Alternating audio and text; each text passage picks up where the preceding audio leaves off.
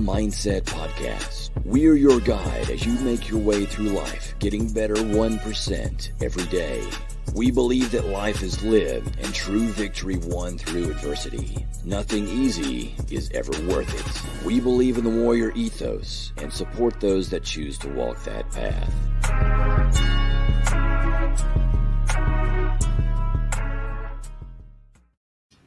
All right. It's been a little bit since I've done a debrief.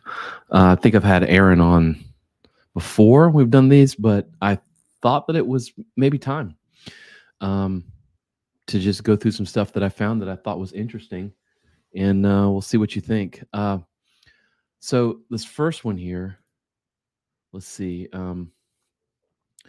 This thing is cool. This is a cool story, and you know, outside of it just being kind of cool, I'm not sure there's a ton of lessons we can pull from it, but let's see what we've got. Let me move some stuff around here.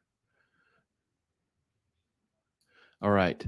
So this is the story of Sasaki Kojiro versus Miyamoto Musashi. This is cool. Came across this post and made me think about it. It took place, well, first of all, this is,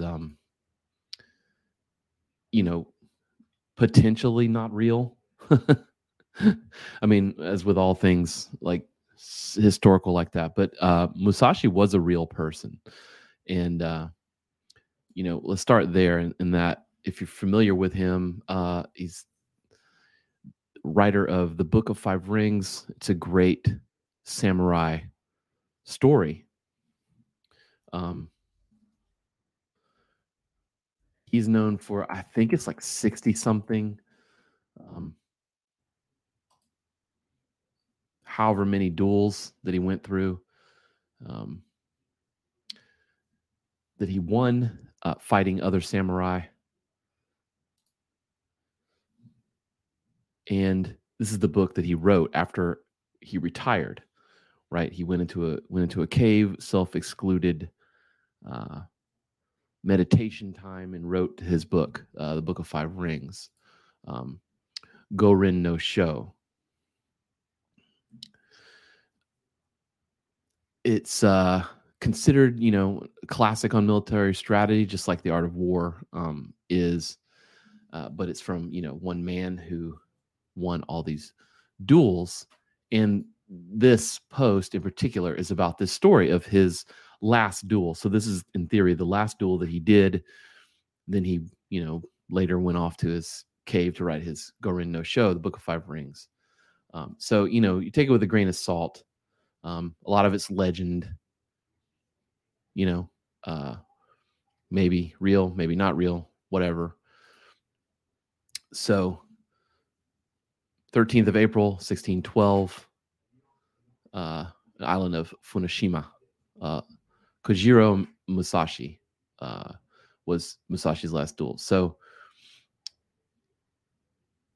you know, he wanted to end with his last, this is like supposedly his last duel. So he wanted to end with, you know, no holds barred, knowing that he was the greatest swordsman of all time, right? So he went up against this other guy,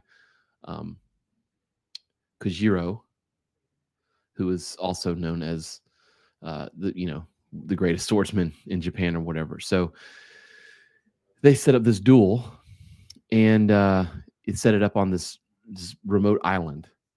And what he does is he shows up like 3 hours late. And, you know, samurai are known for being proud. So, you know, he showed up 3 hours late, and Kojiro and his people that were there with him were super irate, angry, full of rage. And one of the lines is that, you know, Kojiro pulls his sword out, throws his scabbard aside, and Musashi, further taunting him, says, well, if you have no more use for your sheath, well, then I guess you're already dead. Meaning that, you know, he doesn't need it anymore because he's not going to be putting up his sword. So the only reason you wouldn't be putting up your sword is because I've killed you. So there's this, you know, there's this famous statue here, but the duel begins. Both men on guard is shown in the statue here. And another legend is that Musashi stands with his back to the setting sun, which also blinds Kojiro. On the way there, Musashi gets a boat ride to the island because everyone else is already there and he's late. So he gets this boat ride to the island, and on the way there, he takes this oar or a piece of wood or whatever, and he whittles out a bokken, which is a wooden version of a sword. And from what I understand, he makes it slightly longer than what he knows Kojiro's sword to be lengthwise. And Musashi provoking him into Kojiro into making the first attack. And there's a couple of different things there. You know, Kojiro has a well-known type of attack that Musashi had studied, and Musashi knew how to beat that, and with his slightly longer bokken, beat him and broke his skull. And there's another account where he does something and breaks one of his ribs or punctures his rib or something.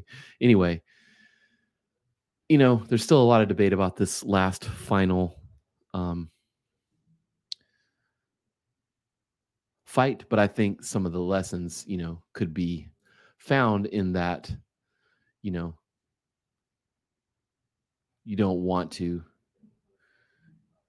let your pride get the best of you, you know, and that Musashi learned to use that, uses other person's pride as a weapon against him. He weaponized his opponent's pride. It's thought that at that point, you know, Musashi had attained his spiritual awakening and renounced doing duels from then on, and went to write his Book of Five Rings. So, you know, research that story. It's really cool. I'm going to put some notes here in the post for all of that, because I think it's worth it to try to learn from. I think it's pretty cool. Who doesn't like Musashi, Book of Five Rings? Okay, so another one I found was this post from a guy I follow, Jadi Tenshin. He runs a martial arts studio in New York, I believe. He's a world famous point fighter or fighter in karate, and he had this to say, and I'm going to try to play it here so you can listen. But it's sort of echoing a lot of my thoughts right now, and I'll get into that. Let's try to play this so you can hear it.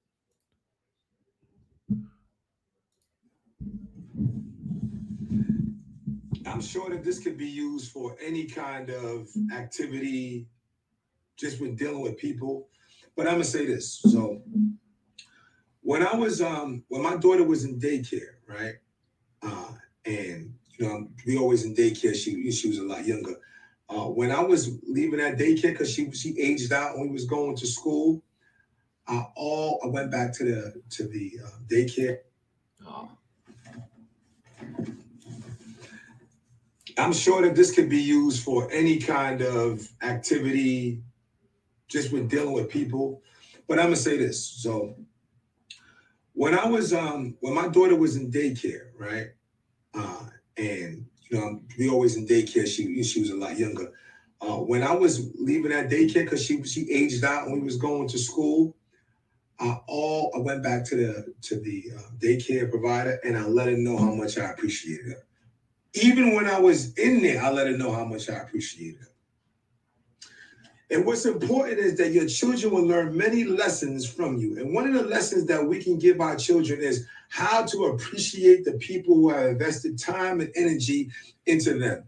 One of the worst things that can happen as a school owner or any coach or any teacher or whatever is that when you decide, the parent, the family decides that whether you're moving to another town, you're growing up, you want to do other things, whatever the case may be, the least that you could do, the appropriate, in my opinion only, the appropriate thing that you could do is have that child come to that instructor and say, thank you for your time.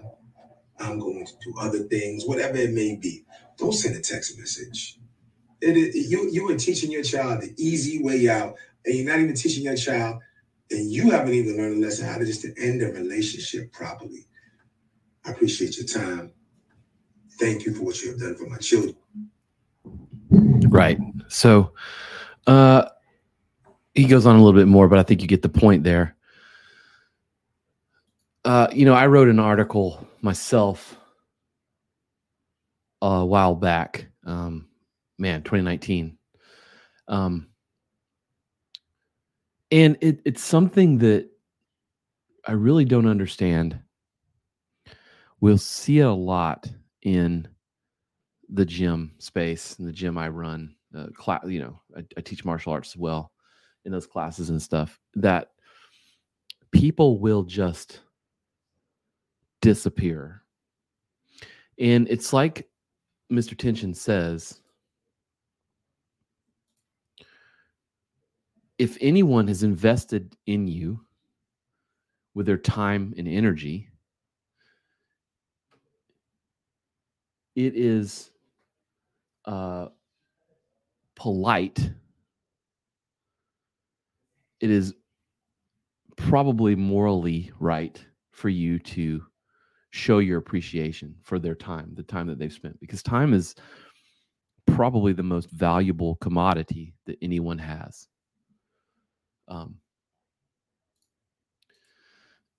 It's such a important thing. Now on the other side, you know,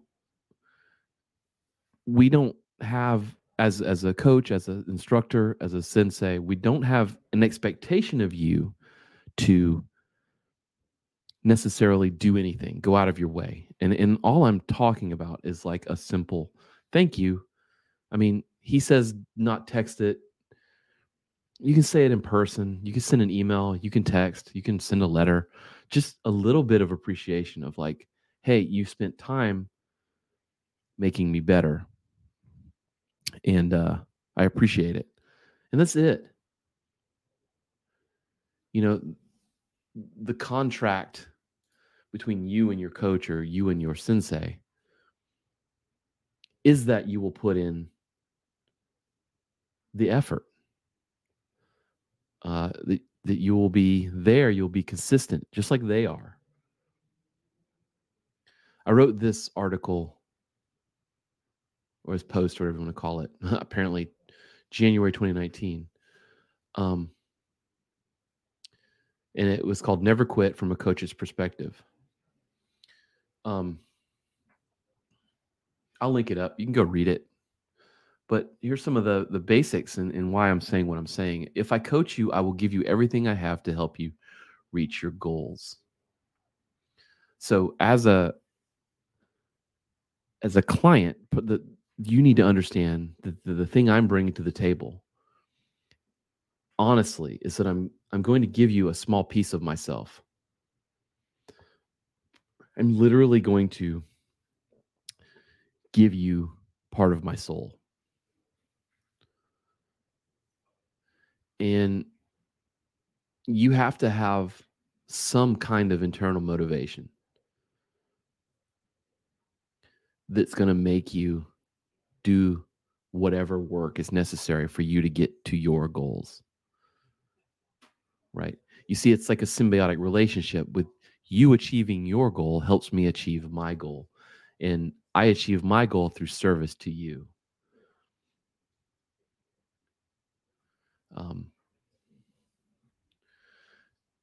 I don't, you know, and it's hurtful when you just disappear. The ghosting. I've had people ghost a lot, and I think it's because they don't want to face the actual stepping down or the quitting or whatever that might be. Or me, maybe they don't want to face letting someone down. I don't know, but you know, lots of things happen in life. You know, you start something, your job can get in the way, your family can change. I mean, your job can change. You can lose your job. There's lots of things that can happen. They're all acceptable. Okay? They're all acceptable.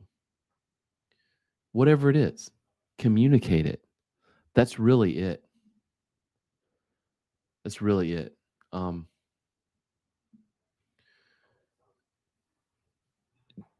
Like Mr. Tenshin says, you just an appreciation. Hey, thanks for your time. Because you could have been doing anything else. So thank you for that time. It doesn't take much. And I will tell you personally, when I've received that type of feedback from someone, you know, hey, thanks for that. It completes the circle, you know? Sometimes that's worth more than money.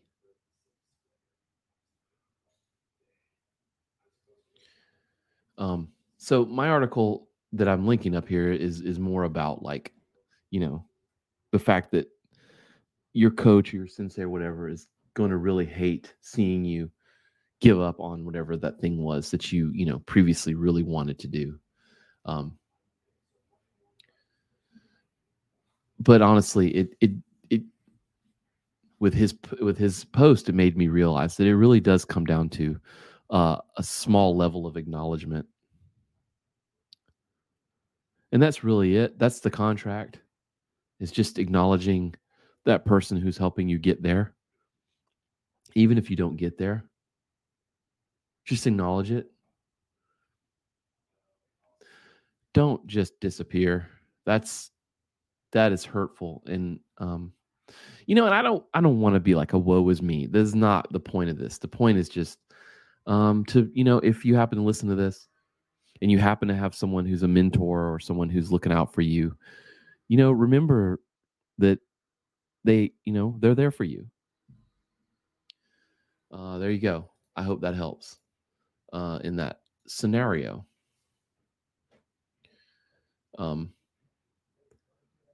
That's probably a good place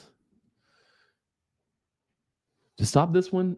Those two quick ones. I wanted to keep this short and see how it goes, you know, by posting it. Let's go from there. I've got a couple more, so we'll see where this goes. Once again, thank you for listening.